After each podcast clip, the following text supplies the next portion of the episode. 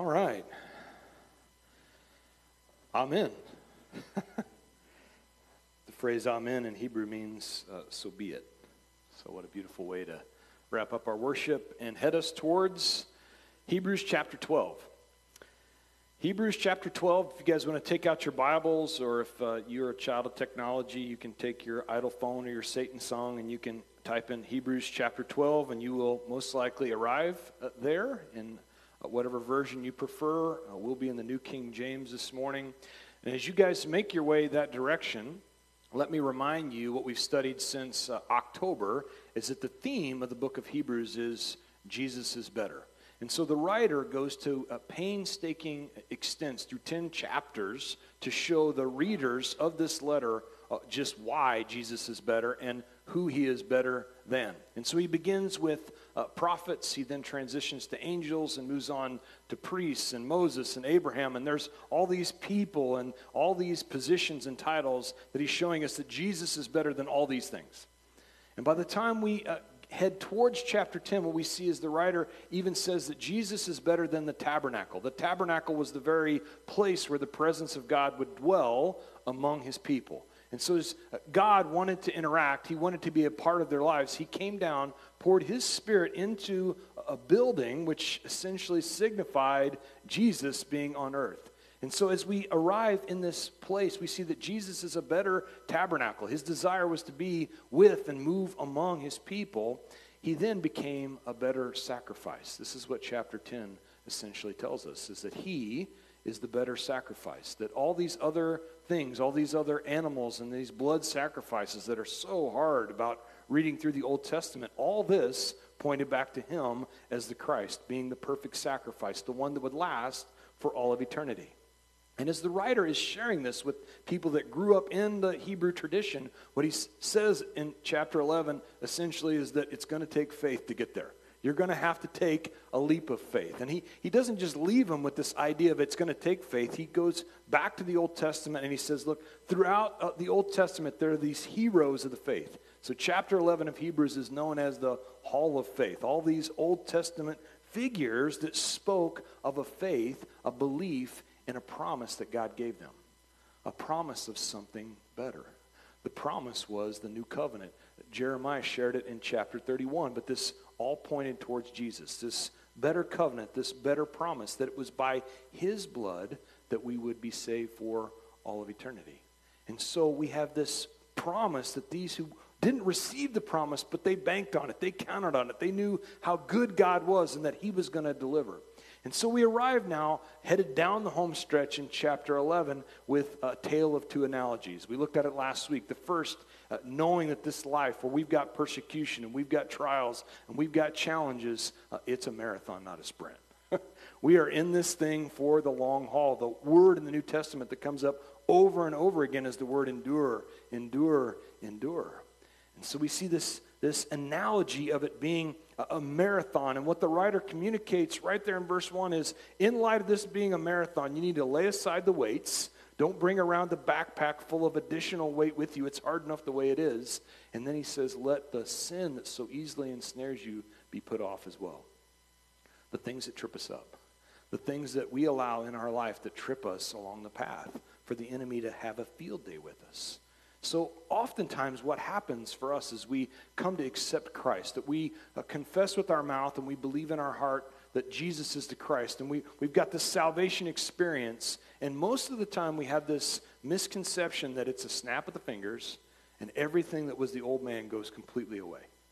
And there are some things that do fall off quickly, there are things that happen uh, quickly. And yet, uh, many times, it takes a, a lifetime. It takes a time as we grow in this relationship. So as we say, Lord, I believe that you're the Christ, that you're the Son of God, you died for my sins, we are justified. That's what Romans chapter 5, verse 1 says. We are justified by faith. That means positionally, I'm seated at the right hand of the Father. I am saved for all of eternity. But what we all know is um, practically, uh, I'm working out this salvation with fear and trembling. It is by faith to faith that I grow. That's the process of sanctification. We are being set apart. We are being made holy. The Lord is working things out in my life. This is the, the process that's going to happen until I draw my last breath. And here's the beautiful thing, though. as I have been justified, I am being sanctified, uh, I one day will be glorified. That's the promise. This is what John communicates in 1 John chapter 3 verse 2. He said, "Beloved, now we are children of God, and it has not yet been revealed what we shall be, but we know that when he is revealed, we shall be like him, for we shall see him as he is." This is glorification. This is the end game, the end of the race. It's all uh, done. And for all of eternity, we are now in glorified bodies, no longer being bogged down with everything that we've had to endure up to this point. And so, justification, sanctification, and then uh, glorification. But notice with me what John communicates. It goes along with the second analogy that we are children of God. We are his children. And so, this is the second analogy. And as a good father, would do, he is chastening us. He's disciplining us. He's shaping us up in this race as we go. And what he says in verse 11 is now, no chastening seems to be joyful for the present, but painful. Nevertheless, afterward it yields the peaceable fruit of righteousness to those who have been trained by it. And so, if we're willing to be trained by the chastening, then it produces the peaceable fruit of righteousness. That, that if we desire to have righteousness and, and peace in our life, then we need to allow the painful learnings. And many of us can attest, these learnings, they hurt. I mean, there's some chastening. There's a few of you wooden spoon survivors. You know there's no chastening that happens that not like, man, that stings a little bit. And yet, if we allow ourselves to be trained by it, peaceable fruit of righteousness sounds pretty darn good to me.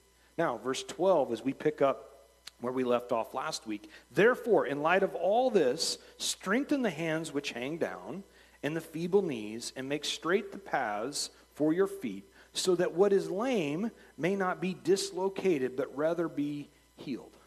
And so, what the writer picks up on in this 12th verse is in light of everything you've been delivered from, in light of the chastening that you've received in this journey that you're on, now come alongside others. You're going to come along other people uh, in your journey that have dislocated joints. And what you guys know is that there is no race that can be ran with dislocated ankles, dislocated knees, or dislocated hips. Practically, it doesn't work that way. And so there are people that you're going to come along that are going to have uh, parts of their body, their lower extremities that are dislocated. They're completely lame along the way. And so you're going to have an opportunity to come alongside them. Uh, an example of this, Acts chapter 3. Uh, the Apostle Peter is traveling to the temple with John, his buddy. And as they're headed to the temple, they're going to preach the gospel along the way. And they're headed in the eastern gate, the gate that is called Beautiful. And as they're making their way uh, into the temple, they come across the lame man who's been there for decades. He's been laying along the roadside, he's been uh, begging for money, begging for his physical well being for the majority of his life. And as they walk along, uh, Peter in verse 4 says to him, Look at us. And by the way, as we come along and across people who are struggling, uh, what you'll find is one of the first things they'll struggle to do is make eye contact. It is difficult for them to look up. It is a struggle. They're being beat down by life. And so Peter, knowing this, he says, Look at us. And the man looks up and he says famously in verse 6 Silver and gold I do not have, but what I have I give to you in the name of Jesus Christ of Nazareth. Rise up and walk. And he took him by the right hand and lifted him up, and immediately his feet and ankle bones received strength. As Luke is writing this, he is a doctor. This phrase, receive strength, meant literally that his joints went back into place that his ankles were dislocated and he was not able to stand. And in that moment, his feet received strength. They were put back into the socket by God.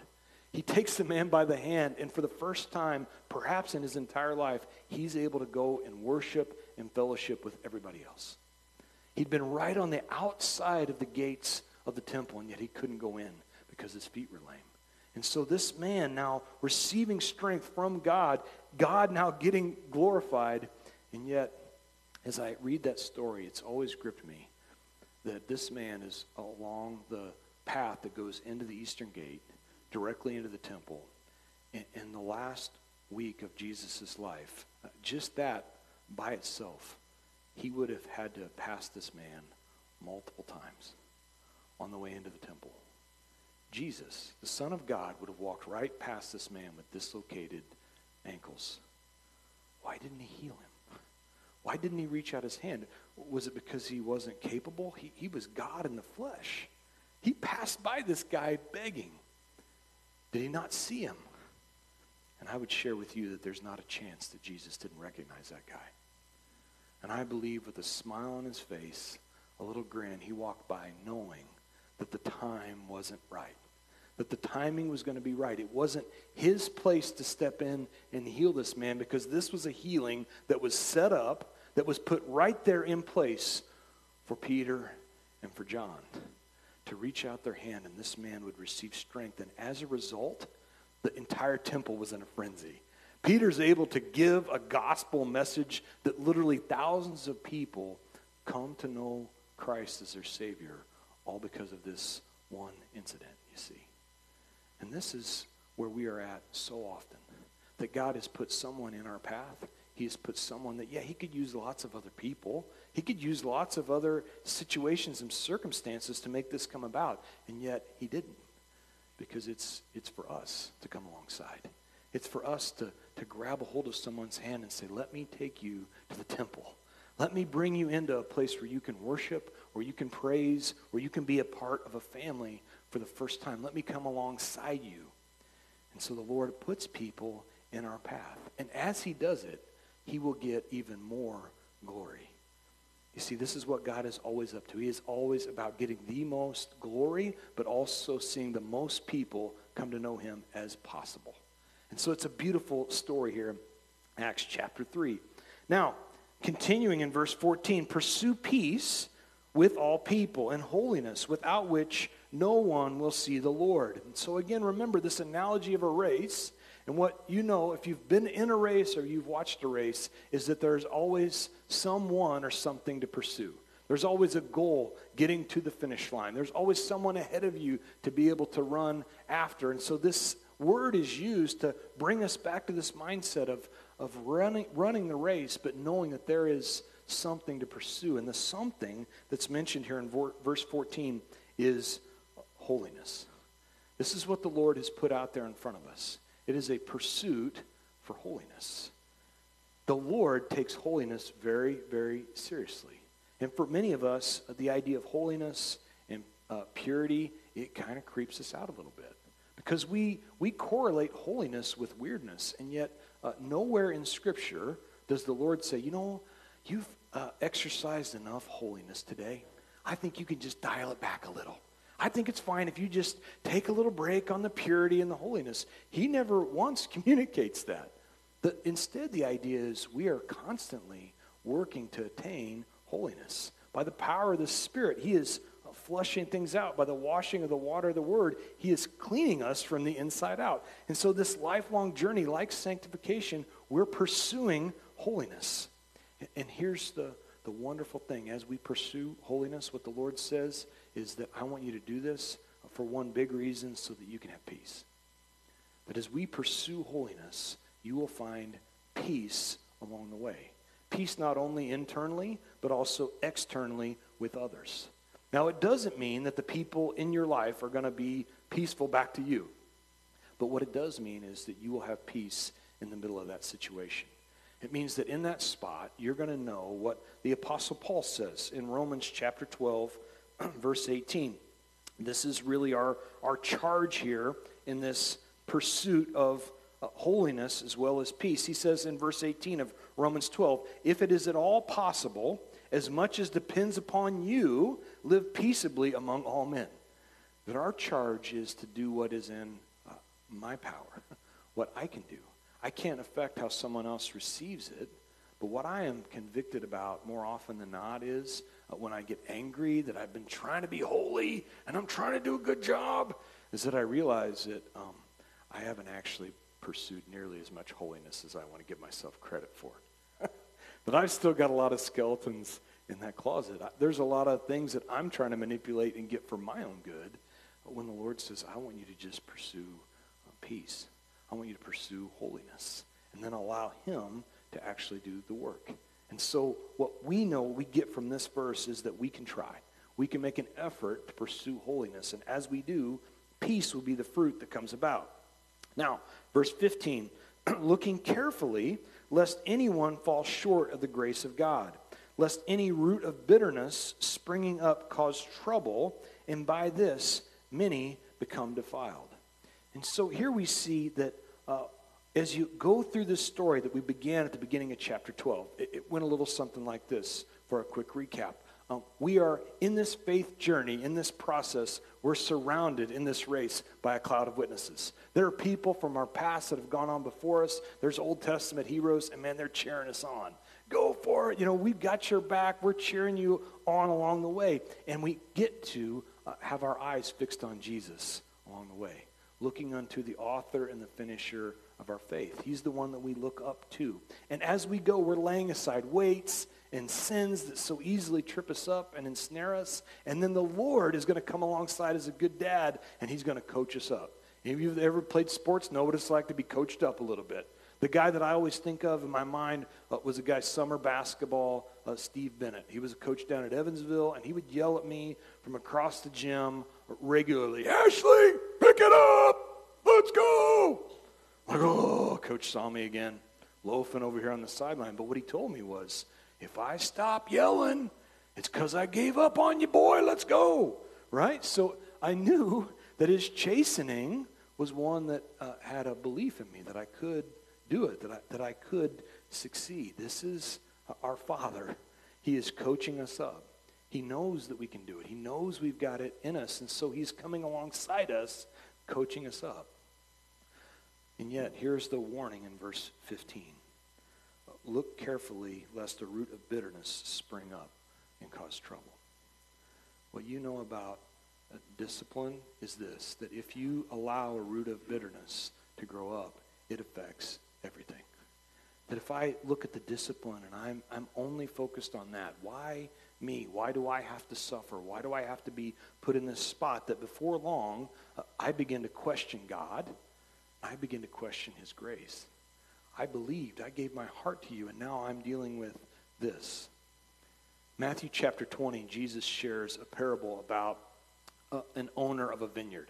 I'll give you the synopsis. You can turn there if you want, but for the sake of time, uh, here's, the, here's the story. Jesus shares this about a man who owns a vineyard and he's got a lot of work that needs to be done. And so he goes down to the marketplace and he hires men and he gives them his word that I'm going to give you a denarius, a day's wages for your labor if you come and work for me today. And so a group of men, a group of workers come and they, they begin to work in the vineyard. And about halfway through the day, the owner of the vineyard looks and sees, boy, there's a lot more work to be done. He goes back to the marketplace and he hires uh, more workers. And he says, Come on and work for me, and I'll pay you a fair wage. They leave what they're doing in the marketplace, they come and they work for him.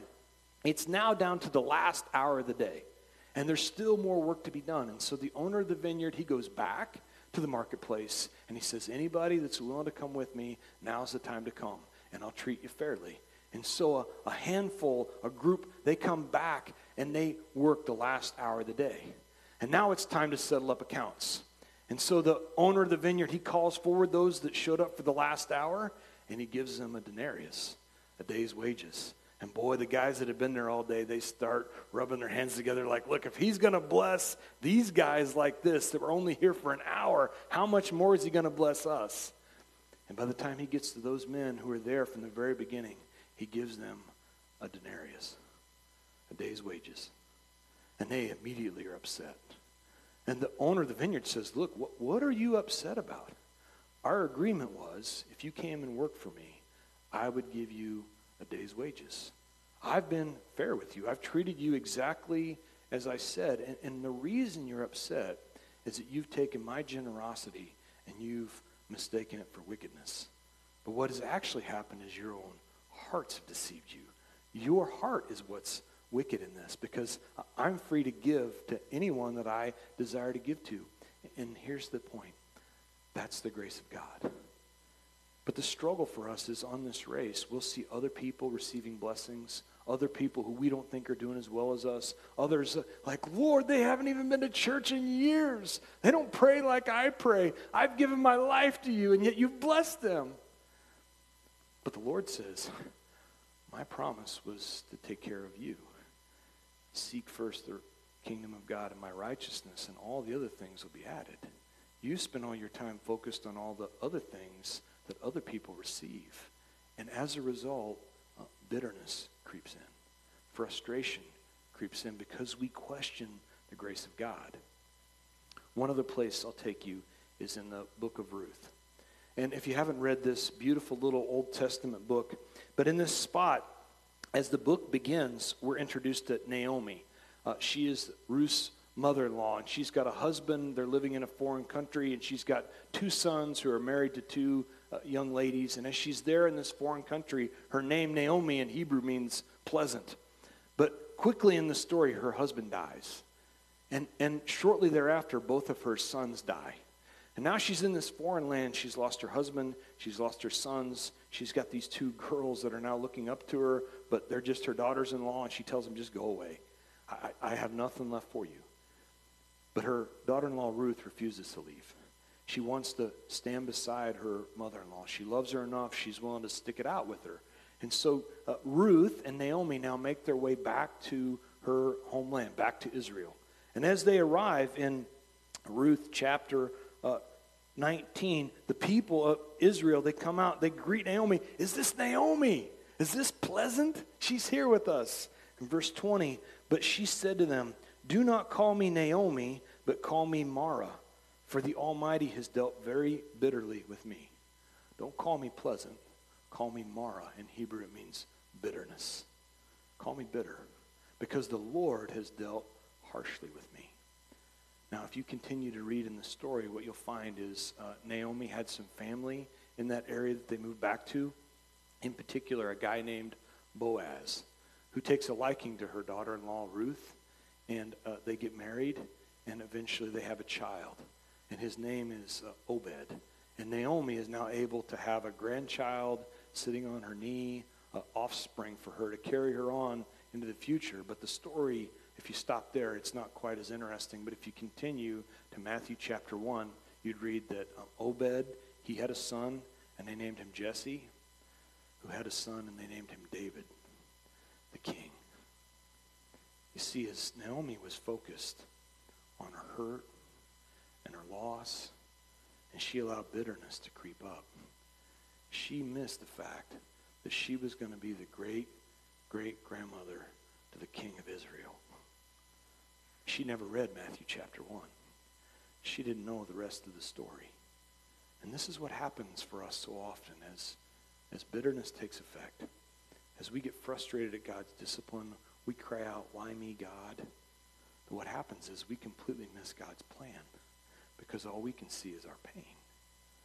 And so for Naomi, she allowed bitterness to get in the way of what God was up to. And thankfully, we get the rest of the story. We get to see God had in mind for her to be in the very lineage of the Messiah himself. Now, back to verse 16. Lest there be any fornicator or profane person like Esau, who for one morsel of food sold his birthright. For verse 17, you know that afterward, when he wanted to inherit the blessing, he was rejected, for he found no place for repentance though he sought it diligently with tears. And so, if you've been reading with us through our Bible study together plan, we've been in Genesis chapter 25 and chapters 27 this past week, and we had the story of Jacob and Esau, these two uh, twin boys born to Isaac and Rebekah. And they were warring, even in the womb, they were fighting with each other. And so Esau, he was the firstborn. He came out first. He was a hairy little guy, and so the way they named kids back then uh, whatever it looked like, that was the name they gave him. He popped out hairy, and they said, let's call him Esau, which means hairy in Hebrew. And his little brother came out with his uh, hand on his uh, older brother's heel, and so they looked at him and they said, let's call him uh, Jacob, heel catcher. He's got his hand on his brother's heel. And so little Harry and the heel catcher, they grow up together, constantly at odds with one another. But uh, Esau, he was a man's man. He was a hunter. He loved the outdoors, and Isaac loved him for it because he brought home uh, tasty things. But after one particular hunting trip, uh, Esau comes back home. He's completely famished, and he, he lays himself down, and there's his brother. He's cooking chili over in the corner. And he looks and he says, Oh, Give me some of that red stew. Give me some of that chili. And Jacob, being a crafty guy, a heel catcher, he says, Yeah, absolutely. Sell me your birthright, and I'll give you a bowl of chili. And so Esau responds, Well, what good is it for me to have a, a birthright if I'm going to die anyway? And he sells his birthright for a bowl of chili. Now, I've had some fantastic chili. I mean, some really good chili. I've had some terrible chili as well. But many of you, when we had our chili cook off, you did a fantastic job. But I'm not selling my birthright for no stinking bowl of chili. Here's how much Esau cared about his birthright. And then we fast forward to Genesis 27. And now in this place, uh, Isaac is feeling like he's getting ready to pass off the scene. He wants to bless the oldest of his boys. So he sends Esau off to go uh, find some game and bring him back a delicious meal so he can give him a blessing. Now, Jacob and Rebekah, they catch wind of this, and so they trick Isaac, who can't see very well. They even put goat fur on Jacob so he would feel like Esau, and they end up tricking Isaac into giving the blessing to Jacob instead of Esau. Now, what you need to understand about these two things is um, the birthright was actually the spiritual inheritance that was due the firstborn. The blessing was the physical, the material inheritance that was given to the firstborn. And so as Esau comes back in Genesis 27, verse 38, he has realized now what his brother, the heel catcher, has done to him. And in verse 38, Esau said to his father, Have you only one blessing for me? Bless me, me also, O father. And Esau lifted up his voice and he wept. Don't you have anything for me? Any kind of blessing for me? This is how we operate so many times. We completely forsake the birthright. We completely look past all the things that are spiritual. And our focus is, at least for me, far too often on what is the material? Lord, why don't you bless me? Why don't you pour out your blessing on me? You bless the, them over here. Don't you have a blessing for me? And what the Lord is saying is, look, don't, don't despise your birthright. You've been given the opportunity to be a son, son of a king. And if we focus on the birthright first, the spiritual piece, the promise of Matthew 6:33 that I just quoted, seek first the his kingdom of God, the kingdom of God and his righteousness and all the other things will be added. If we seek first his kingdom, the birthright, then all the others will be taken care of. And for these Hebrews that the writer is writing to, they're considering walking away from their birthright. They're looking at walking away from the, the spiritual blessing that God has given them through the blood of Christ. And what the writer is trying to communicate is if you do that, only bitterness will follow. You're going to be sorely disappointed. You're going to get to the end and realize you gave everything up for a pot of chili. You gave it all up for nothing. And so the, the writer wants to encourage them to focus instead on the birthright and trust the Lord for the blessing. Now, verse 18 For you have not come to the mountain that may be touched and that burned with fire, to blackness and darkness and tempest, and the sound of the trumpet and the sound of the words, so that those who heard it begged that the word should not be spoken to them anymore. For they could not endure what was commanded. And if so much as a beast touches the mountain, it shall be stoned or shot with an arrow. And so terrifying was the sight that Moses said, I am exceedingly afraid and trembling. And so we have now the scene of the Mount Sinai. The law was given on the mountain there, and fire came down from heaven, and the Lord thundered in the sky. And the nation of Israel looked at that and said, Ooh, we'll have nothing to do with that. Moses, you go ahead. We're going to stand back here. That's really scary. And so Moses, even though he was exceedingly afraid, he had enough faith to go up the mountain and he received the law from the Lord. And this is the law in our lives. I mean, it is, it is impressive. It's powerful. It is, it is daunting. But it is also impossible. We cannot attain it. There are 613 commands in the law of Moses. We can't even keep the top 10 list. We're, we're struggling here just to keep up with a few at the very top of the order. And yet, for the nation of Israel, for these Hebrews that were looking to turn back, what they were looking to do was go back to the mountain to try to attain what was already impossible, what had already been proven that they can't do it, that to touch the mountain meant to die. There was no way they were going to live. The, the law that God gave them was perfect, but perfect at proving that they can't keep it, that they needed a Savior, they needed a Messiah. And so, over and over again, the nation decided to try to be blessed through God's law to circumvent His grace. But what rules and religion and regulation always do is they bring about bitterness and they bring about death. Which is why, for many of us that grew up in church, what you know is if you find the most religious people, those that wanted to follow the rules the most, those almost always end up being the most bitter. That's why churches all over our land dry up and die. Because people want to be religious. They want to uh, have a relationship in this way instead of the relationship that God chose. Don't try to attain and touch the mountain, but instead, verse 22, you have come to Mount Zion, to the city of the living God the heavenly Jerusalem, to an innumerable company of angels, to the general assembly and the church of the firstborn who are registered in heaven, to God, the judge of all, to the spirit of the just men made perfect. Verse 24, to Jesus, the mediator of the new covenant, and to the blood of sprinkling that speaks better things than that of Abel. What he's saying is, you've camped out around Mount Sinai long enough. You've seen what it produces. It's deadly. Instead, move your tent over to Mount Zion. Instead of focusing on religion, focus on the relationship.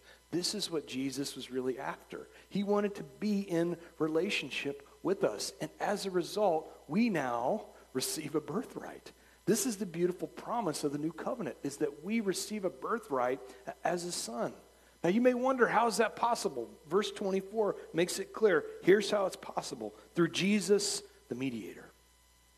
Not through anything you can do, not through any action that you can perform, not through any gift you can give, not through any uh, labor you can labor into, but simply through Jesus the mediator. By believing in him, by believing that he can do it. He is the one that will go between us, that now gives us access to the Holy of Holies. The author and the finisher of our faith has made it uh, possible. And yet, what does he really want from me? He wants me to take him at his word. Simply believe. Simply believe. That's all he's looking for. For me to confess with my tongue and believe in my heart that Jesus is the Christ. Believe him at his word. The question I wonder often is why do I struggle with that? Why, why do I struggle to just simply believe? I mean, Who's my next plan to believe in? Me? I got to tell you, of all the people that have let me down in my life, nobody has let me down more than me. I consistently let me down. I am shocked at me. I am appalled at me. Like, I can't believe I would do that. Uh, but here's the thing God is not. He's never been shocked, He's never been surprised. In fact, what uh, Romans chapter 5, verse 8 says is that while I was still a sinner, he died for me. What he has given instead is uh, mercy. This is the difference between the blood of Abel and the blood of Christ. It's mentioned here in verse 24. You might remember the story that Cain, uh, his brother, was bitter. He was upset over the blessing that Abel had received. And so as a result, his bitterness caused him to kill his brother. And when the Lord came down to communicate, he says to Cain, Where's your brother? Where's Abel? And Cain's response was, well, my, my brother's keeper? How do I know? And the Lord said that the ground that his blood spilt on cries out for you. Judgment and justice is what the blood of Abel called for. Cain had judgment passed upon him because of what he had done. But here's Christ that while Abel didn't deserve to die, no one deserved to die less than Jesus. No one deserved to die less than him. And yet his blood spilled out on the ground for you and I. What it speaks of is mercy and forgiveness. This is why he is so much better as a sacrifice. why his covenant is so much better for us. And as a result, because of his blood sacrifice, I now have the ability to be called a son. You have the ability to be called a son or a daughter of a king. That's our birthright. And what he promises to do inside of that is then give us a blessing. Don't know what it's going to look like for you, but he is, is good as a father to give us a blessing, all because of his blood that gives us the opportunity to have a birthright. Now, as we continue, verse 25 see that you do not refuse him who speaks. For if they did not escape who refused him who spoke on earth, how much more shall we not escape if we turn away from him who speaks from heaven? This is the fifth warning in the book of Hebrews of the five warnings we've gone through, whose voice then shook the earth. But now he has promised, saying, Yet once more I shall not only, uh, I sh- excuse me, yet once more I shake not only the earth, but also heaven.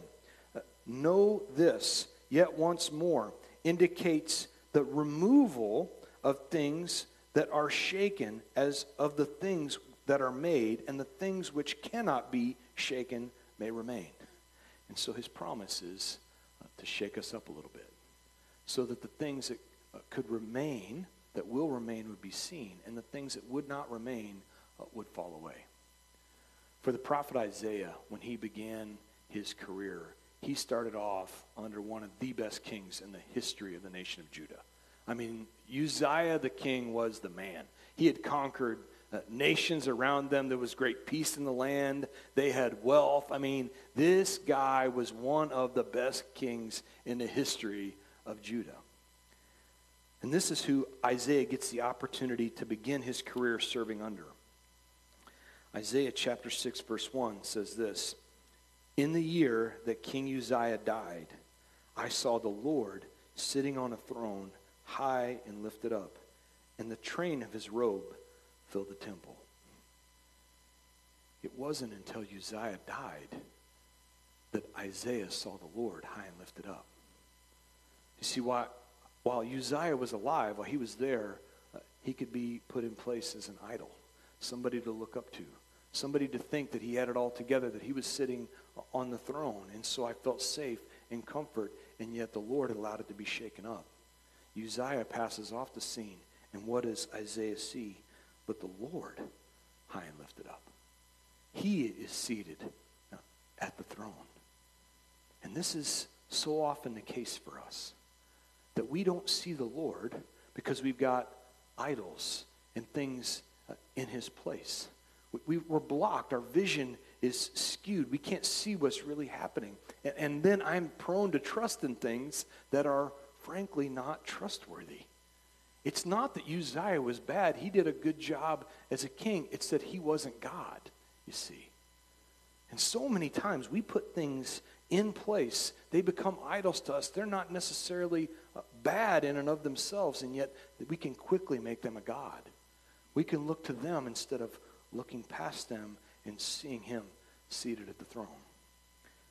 In my commentary, this is what uh, Chuck Smith says. When he died, Uzziah, the people were distraught. But when but that was when the vision of the Lord sitting on the throne was revealed to Isaiah. Sometimes God has to remove our heroes so that we can see he is on the throne. Anything that obstructs our view of the Lord needs to die so that we can see him high and lifted up. What thing is there that I've put in place that needs to die, that needs to go away, that needs to pass on so that I can see the Lord on the throne high and lifted up? This is what he is promising to shake away here in these verses. Therefore, verse 28 since we are receiving a kingdom which cannot be shaken, let us have grace by which we may serve God acceptably with reverence and godly fear. In light of all this, we receive a kingdom that cannot be shaken. We can put our trust in Him because a little uh, highlight into next week's chapter, uh, chapter 13, verse 8 Jesus is the same uh, today, uh, yesterday, today, and forever. He is unchanging. The same yesterday, the same today, the same forever. He will not be shaken. He will not be moved, and so I can put trust in him. And what these people were wanting to do is they were thinking about going back to their traditions, back to their own uh, intellect, if they're wired like me, back to our own wits. And what the Lord is saying is, I want you to focus your attention on something that cannot be shaken, something that cannot be moved. And instead of looking to yourself, look to the cross. Look to the cross, which speaks of his grace, God's riches at Christ's expense. This is what he is willing to give uh, to you and I, who most of us have a very shaky track record, right? A track record of, of, of deception and manipulation. And what the Lord's saying is, let me shake that up. I'm not surprised by this whatsoever. I already quoted this verse, but Romans chapter 5, verse 8 says, While we were yet sinners, Christ died for us. In spite of our mess, in spite of our fumbles, in spite of our failures, we cannot shake his love for us. We can't shake him away. Finally, verse 29 For our God is a consuming fire. Beautiful way to wrap up this morning. You know, churches have all different kinds of names out there. Um, if you've uh, been around, I encourage you just kind of look around. Oftentimes, what you'll see is if a church split off from another church, they'll tend to name their new church whatever they felt like they didn't receive from the previous church. So if you got First Baptist Church over here, then you got Grace Baptist Church over there because, well, we didn't get any grace over in that place, so we're going to name this one Grace Baptist. Or the, the Church of the Open Book. We didn't even open the book. Let's name the church that. But in all the names I've seen of all the churches I've ever driven past, I have never one time seen a church called uh, the First Church of the Consuming Fire. I mean, can you imagine that? Uh, welcome to First Church of the Consuming Fire. Services will be Sunday at 10. Can't wait to see you. Like, nobody's excited about coming to that church. Nobody's getting fired up. No, no marketing person is going to put that on a billboard. And yet, verse 29 says, Our God is a consuming fire. This is a part of his character. The question is, for most of us, if I trust him, I wonder if I'm just going to get burned again. But that's not the best question to ask. The better question, I put it on the screen, is this What does my God, who is a consuming fire, want to do in my life? What does he want to burn up in my life? And, and this is something that I thought of all on my own. Um, the things he wants to burn up are the things that are flammable. Yeah, the things that burn are the things that he wants to burn up in our life. I oftentimes bring a big old pile to the Lord. Lord, look at all the good things I did. Look at all the stuff I piled up for you. And what the Lord says is wood, hay, stubble, my own selfish desires, and they all get burnt up. And the things that last are the things that aren't flammable. They're the things that are eternal. They're the relationships that are founded on Christ. They're the people around me. They're the things in me that He has made to be eternal. And what the Holy Spirit does, who, by the way, Acts chapter 2, verse 3, when the Holy Spirit came upon the early church, what they saw was a flame of fire. You guessed it. And what He does is He goes into our lives and He burns up all those things that are wood and they're hay and they're stubble and they're frivol. And he just says, Whoa. and instead, what he desires to do is he desires to heat me up and you to where we are like liquid metal, where the impurities rise to the top, they can be scraped off to the side, and what is left behind is pure. It is strong. It is able to withstand the pressures and the fires of this life. Our God is a consuming fire. Now, thinking that that might not be the best way to end, here's what I looked up. Um, this word consuming this week. What, is this, what does this word have correlation to in the Greek? And the words that came back were um, diligent, intense, intentional. Our God is a diligent, intense, unrelenting fire. One last place in the text we'll go as we close Luke chapter 9, verse 51. in this scene, Jesus is headed uh, towards Jerusalem. He's passing through Samaria. And uh, verse 51 is where I'll pick up. Now it, it came to pass when the time had come for him to be received up. That means his exit off this earth. That he steadfastly set his face to go to Jerusalem. Jesus knew exactly what he was in store for when he arrived in Jerusalem. They were going to beat him, they were going to put him on trial, they were going to nail him to a cross. And as he knew that this was going to take place, he steadfastly set his face to Jerusalem. It literally means he locked his jaw with determination, with intensity, with a fire in his eyes, is how he made his way to Jerusalem. Our God is a consuming fire. And what he is consumed with is pursuing you and me. He is so diligent that he will not stop until he's burnt up all of my lies and my deception, all the things that I've tried to convince myself I did a good job of. And he says, Son, I gave my life for you. I am pursuing you with that same kind of intensity. So I want to encourage you this week as God, maybe he burns some things up in your life, that while it may feel like discipline, it may feel like some heat's being applied, understand that with that same determination, he pursued you. He chased you down. He allowed himself to be nailed on a cross and his blood to be shed for you on your behalf. That's how much he loves you intensely in a consuming way. So, Father, I thank you and I praise you for being a consuming fire in my life. Sometimes it burnt, Lord. It hurt. It felt like the pain wasn't going to stop. And yet at the end, what I've been left with more often than not is the realization that you so intensely and intently love me that you refuse to let me go. That you refuse to stop pursuing me, to consume me. Father, I thank you for being a consuming fire.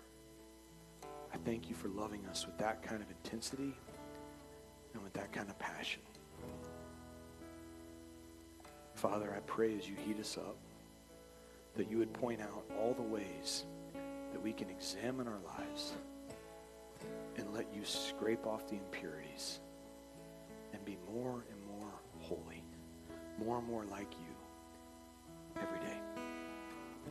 Thank you, Lord, for what you're up to.